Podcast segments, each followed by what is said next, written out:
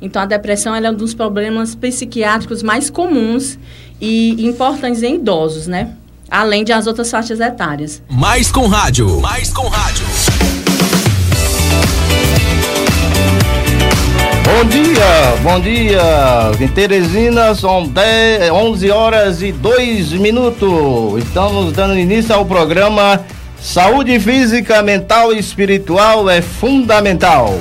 Hoje nós, no estúdio, nós estamos aqui no estúdio com a Cleide Coelho, a Gleice Coelho e a doutora é, Caroline Fernandes, que vai nos falar hoje sobre a depressão. É, é um tema a ser debatido, é um tema que está muito em moda, digamos assim. Então nós vamos é, fazer uma apresentação aqui. Bom dia, Cleide Coelho.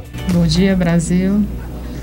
Bom dia, ouvintes da Rádio Antares.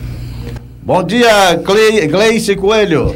Olá, bom dia, Brasil. Bom dia, ouvintes da Rádio Antares.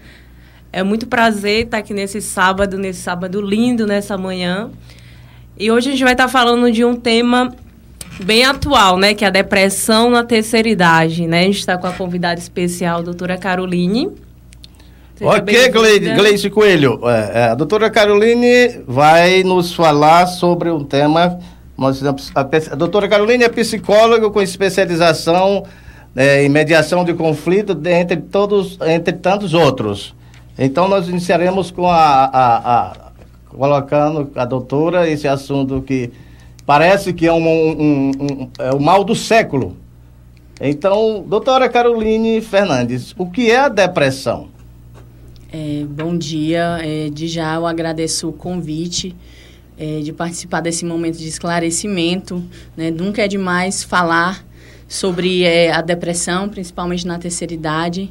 É, bom dia é, aos ouvintes né, da Rádio Antares. Então, esse momento vai ser um momento de esclarecimento. Né?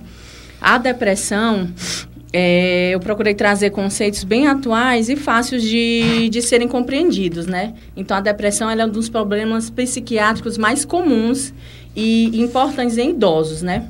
Além de as outras faixas etárias. Ela caracteriza-se como um, um distúrbio na área afetiva ou do humor e exerce um forte impacto funcional em qualquer faixa etária. Né? Então, a depressão ela não é, é, não é só um fator que, a, que desencadeia a depressão. A gente chama a depressão como um, um, um transtorno é, multifatorial, né? que a gente tem a parte biológica, a parte psicológica e a parte social que envolve né, o indivíduo. Então, é um indivíduo visto da sua maneira geral, né? onde ele frequenta, com quem ele se relaciona, além da influência biológica. Né? Tá, doutora, é, sabemos que quando é, os idosos eles ficam mais sensíveis, né? É a questão de quando eles convivem mais com os filhos, tem aquela questão de quando é, os filhos eles casam, se separam, eles ficam bem mais sensíveis, né? Então, assim, é, qual dica você dá para essas pessoas? Qual tratamento? Tem algum tratamento? Né, a questão da terceira idade, Gleice, ela, ela é acarretada de muitos preconceitos, né? Porque a gente tem que entender que a terceira idade, ela é natural do ser humano. É feliz de nós se chegarmos lá. Né? Então, ela é tida como um processo individual, acumulativo, irreversível, universal, que todo ser humano está sujeito a passar, todo ser vivo está sujeito a passar, né? Então, o idoso, ele vem... É, essa, a, a, a, o processo de envelhecer, ele ainda vem carregado de, de alguns preconceitos, né? Porque o, é, o idoso, se ele não é, souber trabalhar essa questão, a gente, ele, ele passa pela fase adulta carregado de, de de produtividade, é, tem filhos, é, família, e com a idade ele vai perdendo é, até essa capacidade, ele é visto que não é mais é capaz de produzir bens e lucros, né? Então, é, e com o passar da idade, é, muitos têm esse pensamento de que eles se tornam um fardo para a família, né? E assim, e ele não oferece mais a mesma produtividade, né? E é, vem a aposentadoria, já vem a questão dos netos, né? Então seria uma sequência natural, né? E o, o desgaste psicológico também acarreta isso, né? E a depressão, é, inglês que é importante falar, é, independente de ser da terceira idade, ela é uma visão negativa que a gente tem sobre nós, os outros e o mundo. Né? A gente é, bota um. É como se a gente botasse um óculos e a, o que era colorido passa a ser cinza. Né? Então a gente passa a ver a vida de uma maneira diferente, de uma cor diferente. Sendo que a gente diz que tem até estudos que comprovam que as pessoas realmente têm até essa alteração biológica que passam a ver as coisas com menos cores, né? E isso é muito interessante. Ah. É, são as distorções cognitivas que a gente tem, né? São os erros que a gente passa é, é, são o que a gente chama de erros é, sistemáticos, que chama das distorções cognitivas, que é como a gente interpreta o nosso mundo, que vem acarretado de, dos nossos ensinamentos de quando era criança, de tudo que a gente traz como crença, como verdade. Tipo assim, eu, eu fui criada assim, eu penso assim. Então, isso já é uma crença muito enraigada e faz com que a gente tenha esses, essas distorções cognitivas, né? E assim, é o, e como principal sintoma, a gente tem o humor deprimido, né? E a perda de interesse ou prazer para realizações, né? Doutora, quais seriam os motivos da, da, que acarreta a depressão? Os motivos. Quais as consequências, melhor dizendo? As consequências as, seriam... As causas da depressão, doutora. Ah, certo, Desculpa. né? Como eu já falei, ele é multifatorial. Ela é, muito, ela é multifatorial. Né? Então, não dá para dizer que é que foi apenas uma questão hereditária não dá para dizer que é o foi o meio que influenciou, né? Ou alguma é, alguma parte, algum sofrimento psicológico que ele tenha passado. Não, ele é multifatorial. Eu não posso dizer que foi só uma coisa. Essa, esse único evento, como uma perda, como a questão da aposentadoria, uma perda de um ente querido, a viuvez, uma doença incapacitante, ela pode desencadear a depressão. Não que ela seja o fator único exclusivo para causar a depressão, certo? Então a gente traz a, a gente traz as vivências, a gente traz é, todo o histórico psicológico também do indivíduo e a predisposição genética também. Então, não dá para dizer que é um único fator. Mas, doutora, quando a senhora diz que a senhora citou anteriormente sobre bens e lucros, o que é que, de certa forma, a senhora quis deixar claro para para ouvinte é, é, é, é, em função da faixa etária? Sim, sim. O adulto, ele é um produtor de lucro para a sociedade, né? Então, quando vai passando é, é, a idade, vai chegar num, num, tempo que ele vai ter que se aposentar. Ou seja, ele já é visto como um ser que não, não, não produz mais. Então, muitos idosos trazem na fala dele essa questão, ah, eu não sirvo mais para nada, eu sou um fardo para a família. Então, ele já não produz financeiramente. O tanto que chega a aposentadoria, né? E a questão de, de, outros, de outros benefícios que a gente tem disponível pela assistência social. E ele, e ele passa a ter esse estigma de peso mesmo, de eu sou um fardo para a família. Né? É, é, aposentadoria. Né? A aposentadoria, é, é, ela tem nesse significado dele, a questão de você deixou de produzir, você não é mais um ser que produz é, algo para a sociedade, entendeu? Então aí vem acarretada a questão desse fardo de que ele não serve mais para nada, que ele é esse esse incômodo para a família, que se não fosse a aposentadoria talvez é, não serviria também de coisa nenhuma. Doutora, nós, nós estamos, a senhora se reporta especificamente a, a, a já a idade, a faixa etária elevada, mas quando ela é numa faixa é, é, inicial da, vamos dizer, a juventude, é, é, é como seria essa, essa, essa relação do lucro, do bens e lucro? Porque o jovem ele já desempenha atividades. E o, o, o, adulto já é mais uma, uma, um momento voltado especificamente quando ele deixa de trabalhar em definitivo, ou seja, uma aposentadoria que hoje, de certa forma, ela é, é, obriga é obrigada do, ao, ao ser humano. Uhum. Eu, eu, me refiro, a, perguntaria a senhora, no caso da, da meia-idade, o, o, adolescente que também já, já desempenha funções para a sua manutenção, o seu emprego, digamos sim, assim. Sim, mas aí é onde entra, Brasil, a questão das necessidades de cada faixa etária. Hoje em dia, nós temos um adolescente e um jovem adulto que tem que estar tá dizendo para a sociedade o tempo inteiro que ele é feliz, que ele não tem problema, que ele é que ele tem que estar tá postando nas suas redes sociais que ele está viajando para os melhores lugares, para frequentando os melhores ambientes. Então, é essa, essa exigência de que eu tenho que ser feliz 100% tem trazido essa questão de do, do, do, jovem, do adolescente não saber lidar com os sentimentos negativos, porque não é aceito. Eu vou demonstrar é, ser fraco, não ter condições de, de visitar um lugar que todos os meus amigos frequentam, entendeu? Então, cada faixa etária com as suas demandas. Né? Doutora, é, é, nós vemos, lemos é, constantemente em países desenvolvidos, tá, como o Japão, que a ausência de perspectiva de vida é um fator que se, se é, é, transformado hoje no, no que se pode ser definido aqui na nossa visão, no, no nosso país, como depressão. Lá seria, lá no Japão, nos países desenvolvidos, como a senhora é, definiria essa falta, essa ausência de perspectivas a partir da juventude? É, a, a, nos meus estudos, né, que a depressão, ela, ela como você disse, que já é, é um assunto que está em vigor, é tido como um mal da sociedade atual, né? É, tem várias, várias vertentes para para é, ver o sujeito de maneira integral. Então, além da, desse conceito que a gente tem na Organização Mundial de Saúde, que é visto o indivíduo biopsicossocial, não é o, indivíduo saudável não é aquele que não tem doença, então é aquele que consegue é, ter um, uma saúde mental é, é ok, saúde física e, e, transitar nos ambientes sociais, né? E tem outro ponto que eu estudando é, fala um pouco do sentido da vida, né? E a questão de, de assim, o futuro, é, o que eu tenho para conquistar no meu futuro.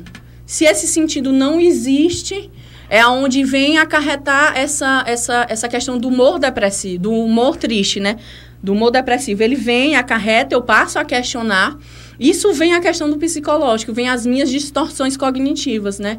É, eu passo a ver que eu não tenho mais tanta importância, eu já tenho tudo, eu vou procurar o quê? Aí é onde entra a questão do acompanhamento psicológico e onde o indivíduo é, ele vai se re, ressignificar.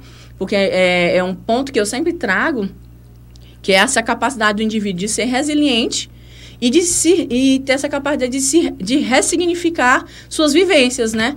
É, e isso é muito importante. Através desse contato consigo mesmo, com suas questões, no acompanhamento psicológico, ele vai ressignificar suas vivências, né? A depressão, como é que eu sempre vou ver, o, é, vou ter uma visão negativa de mim, do mundo e dos outros. Existe alguma coisa que me impede?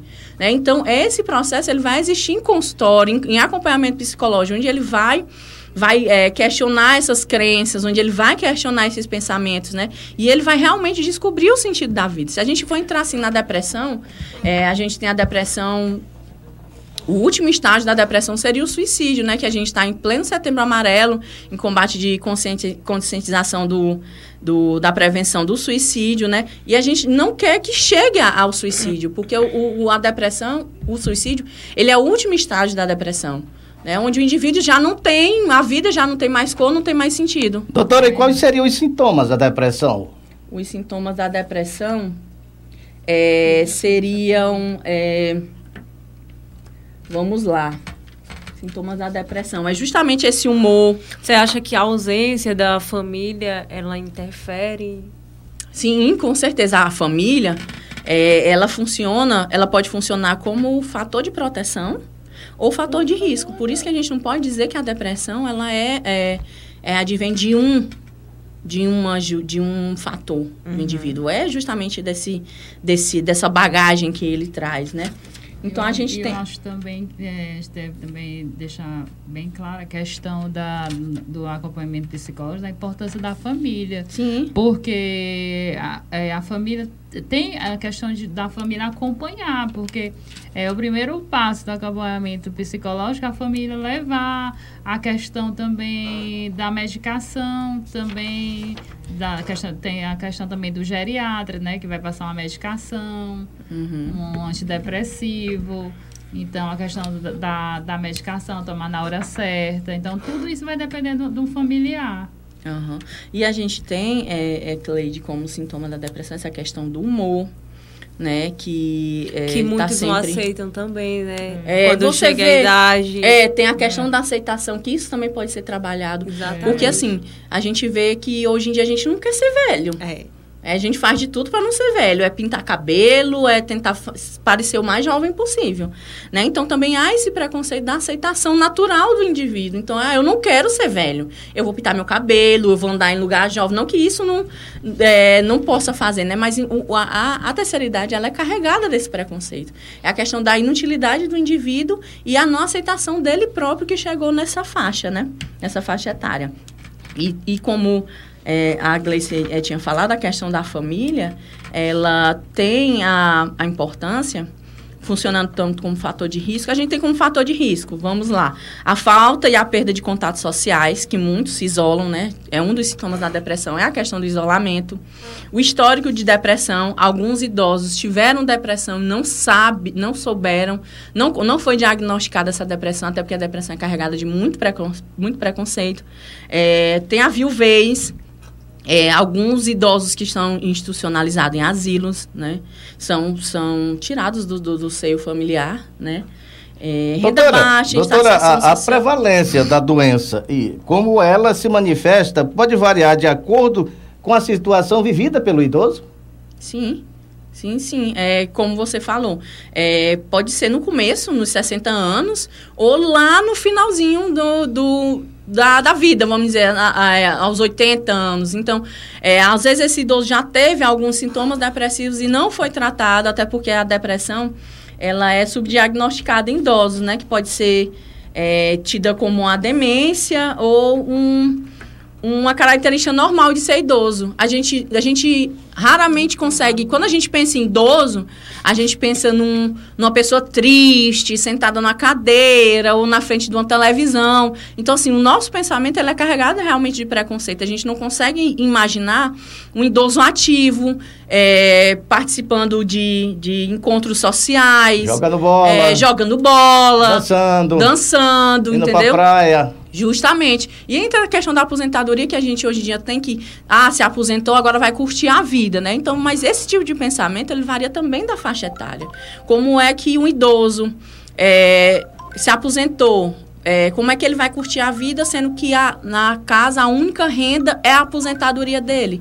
Então, nesse, nesse, nesse ambiente social, ele vai ser o provedor da casa, ele vai cuidar dos filhos, do neto, dos bisnetos. Então, assim, isso também varia de acordo com a classe social que ele se encontra, né? Doutora, há, há, há estudos, mais recentemente eu estive lendo um artigo aí, que quase, de certa forma, podemos dizer assim, taxativo, que no Brasil... A, é, o maior índice de depressão é entre os 60 e 64 anos, e isso é, é verídico, e isso pode ser comparado a, a, aos países desenvolvidos? Não, é assim. O Qual Brasil... seria a realidade deles com essa é, o... assertiva do Brasil? É a própria questão de, de aparato social, o, a questão de qualidade de vida. Né? Hoje em dia o Brasil está um, um, país em desenvolvimento, apesar da crise. E a nossa. Hoje em dia, é, a nossa a nossa população é composta de pessoas mais velhas, né? A nossa pirâmide está invertida do crescimento. Então, é, nós não temos é, saúde é, saúde coletiva, pode dizer, atendimento na saúde é, que acompanhe esse, esse processo de envelhecer. Né? Nós, não, nós não temos é, o Brasil ainda está se adequando para atender essa demanda que tem surgido, tanto para é, é, a questão da saúde, da assistência. Então, é, são políticas públicas que têm que existir também para preparar o idoso e ter suporte para quando ele chegar nessa faixa o adulto chegar nessa faixa etária. Estamos apresentando o programa Saúde Física, Mental e Espiritual é Fundamental, pela Rádio Antares. Hoje nós estamos aqui com a doutora é, psicóloga Caroline Brasil, falando sobre a, a depressão na melhor idade.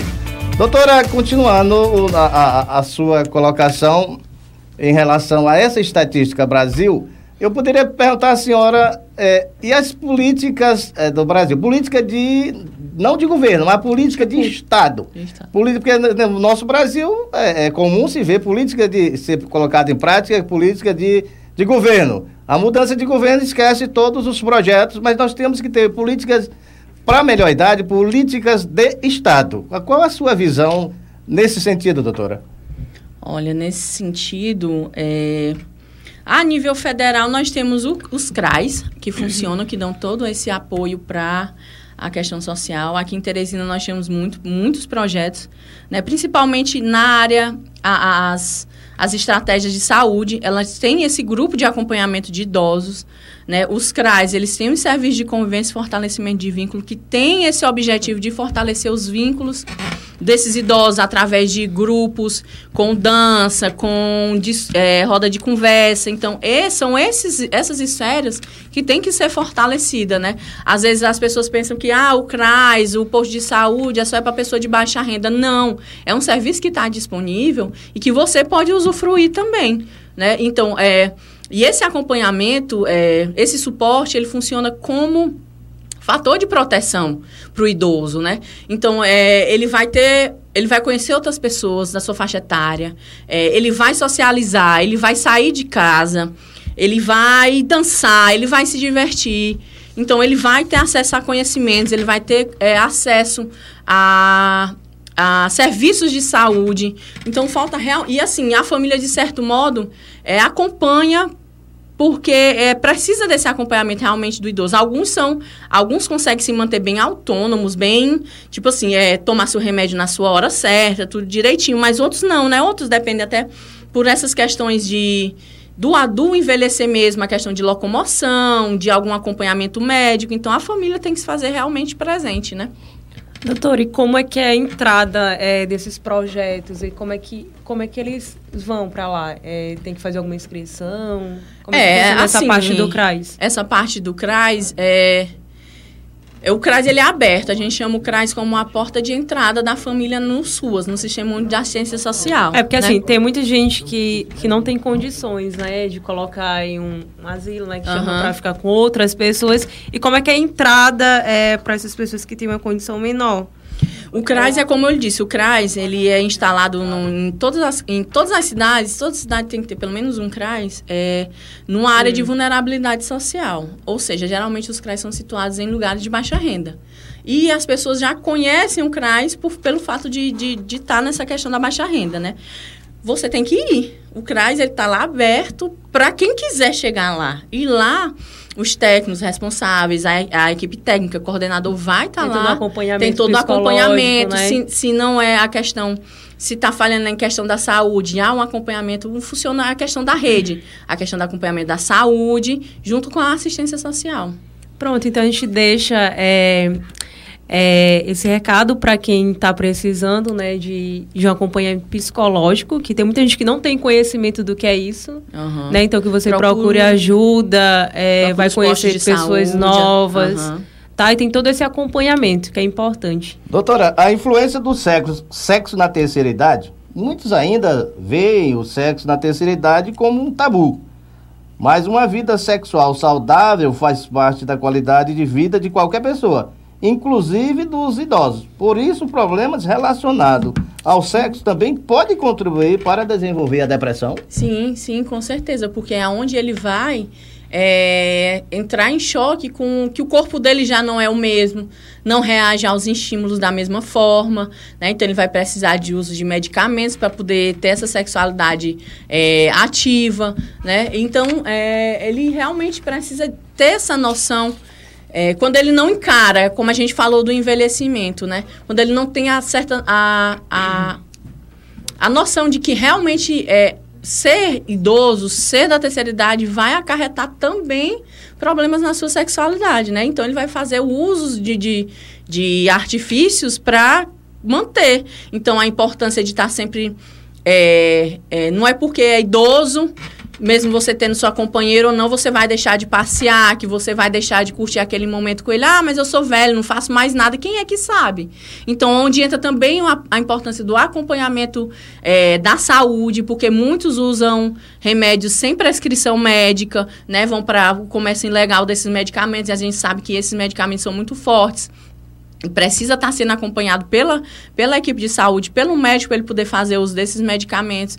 Entendeu? E por isso, né, acarreta sim, porque é difícil você se perceber que você não é aquele, aquele, é, sedi, é, aquele adulto é, que toda hora estava é, com a sua sexualidade ativada, a sua libido estava lá em cima o tempo todo, disponível, né? Então, isso também acarreta. Então, doutora, o certo seria, a senhora diria para os nossos ouvintes da, da, da Antares que, pro, nesses momentos, deve-se procurar um médico, um especialista para para que ele, ele quer fazer uso da medicação, que seja, vamos dizer, de certa forma, necessária. Sim. Mas tem obrigatoriamente que seja acompanhado pelo um especialista da área. Não Sim. tem nenhum, vamos dizer assim, é, é, contraindicação, sendo acompanhado pelo especialista. Uhum, sendo o, especialista que vai liberar ou não o uso, a dosagem, o tipo de medicamento. Então, por isso que é importante esse acompanhamento. Mas é, esse ponto específico da, da, do sexo, ele não tem estatísticas de, de é, é gritantes ou ele é um, um, um, ponto, de certa forma,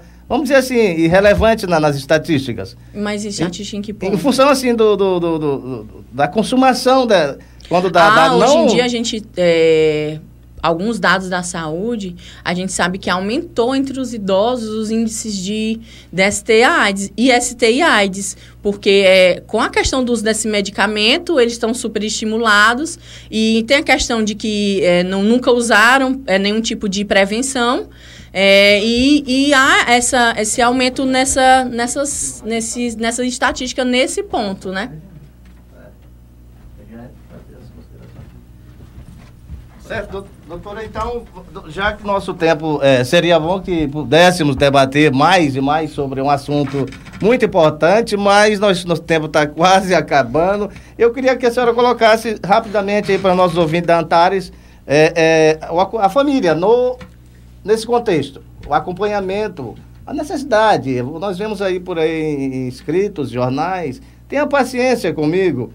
Se eu repetir muitas vezes, me acolham. Então são coisas que são inerentes, digamos assim, da, da, da, da, nossa, da nossa faixa etária. Eu digo nossa, porque eu também já estou entrando nessa faixa. Que a senhora diria, ah, deixaria essa mensagem para a família em relação aos seus, aos seus é, membros da melhor idade ou terceira idade, como alguns dizem?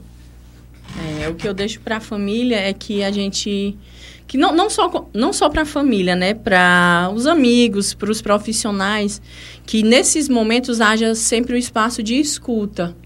Né? O idoso, quando você senta com ele, ele tem muito a lhe oferecer, há muito a lhe contar. Né? E ele vai se sentir é, valorizado. Esse sentimento de, de menos-valia, de esquecimento, é, vai se esvair quando ele perceber que Doutora, ele é útil para alguém. Foi muito importante esse esclarecimento, essa nossa sua participação para a nossa sociedade. Com certeza voltaremos, mas o tempo já não nos permite, então nós queremos agradecer a doutora Caroline, psicóloga, a Cleide Coelho, que faz parte da equipe aqui do Conrádio, a, Gleice Coelho, um prazer e o seu amigo Brasil, esse é um programa, a saúde física, mental e espiritual é fundamental. Uma realização da Escola Conrádio do Brasil. Um abração a todos que nos se pararam para nos ouvir, nos deram essa oportunidade de deixar que nós entremos na sua casa, nas suas casas e nos ouçam tentando levar esse, essa parcela de ajuda à melhor idade, como eu disse, da qual me insiro. Um abração a todos e bom dia! Atenção motociclista, que o capacete é fundamental para a segurança no trânsito, isso não é novidade, mas é preciso saber usá-lo, não deixando de afivelá-lo. Por exemplo, confira algumas dicas para adquirir o capacete ideal. Dica 1: buscar comprar capacetes com cores claras para facilitar a visibilidade de quem o vê. Dica 2: o capacete deve encaixar simetricamente na cabeça, não devendo inclinar-se para trás. Uma campanha salvando vidas no trânsito com apoio Escola com Rádio do Brasil.